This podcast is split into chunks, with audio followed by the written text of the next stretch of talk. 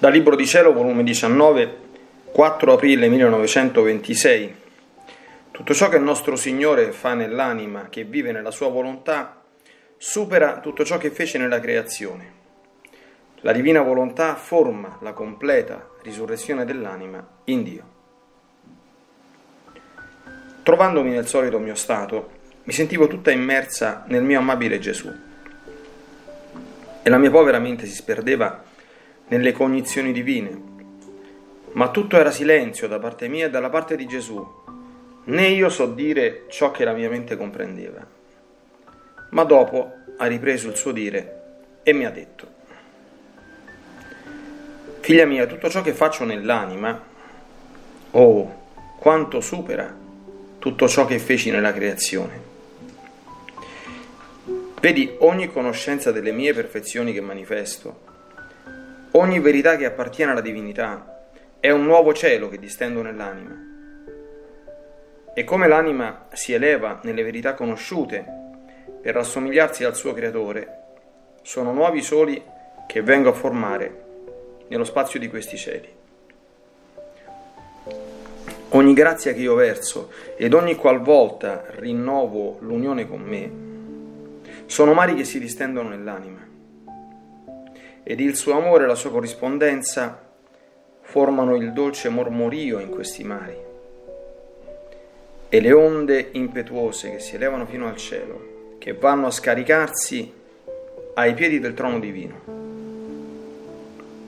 Come l'anima pratica le sue virtù, siccome il corpo contribuisce insieme all'esercizio di esse, si può chiamare il corpo il piccolo terreno dell'anima, dove io stendo i più bei prati fioriti dove io mi diletto di creare sempre nuovi fiori, piante e frutti.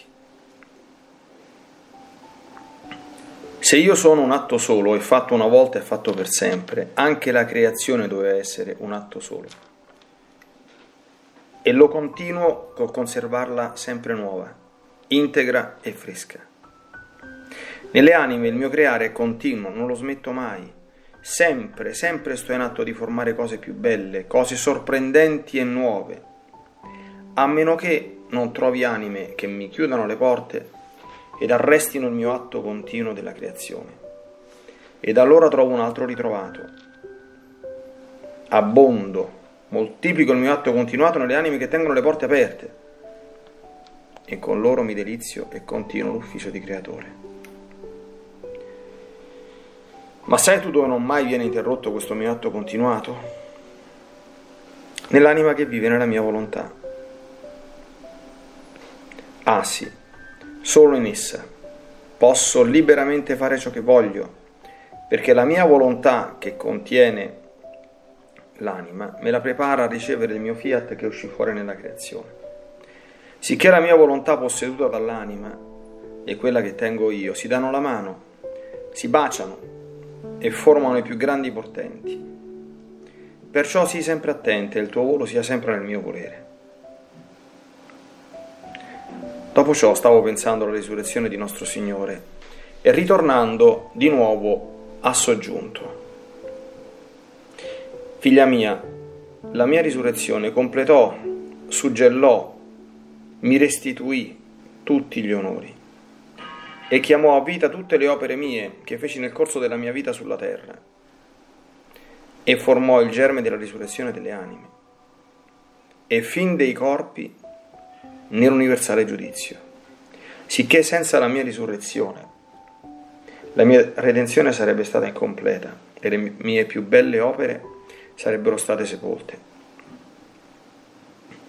Così l'anima, se non risorge del tutto nella mia volontà, Tutte le sue opere restano incomplete e se il freddo nelle cose divine serpeggia, le passioni lo opprimono, i vizi la tiranneggiano. Formeranno la sepoltura dove seppellirla, perché mancando la vita della mia volontà, mancherà chi farà risorgere il fuoco divino, mancherà chi di un solo colpo uccida tutte le passioni e faccia risorgere tutte le virtù. La mia volontà è più che sole che eclissa tutto, feconda tutto, converte tutto in luce e forma la completa risurrezione dell'anima. in Dio.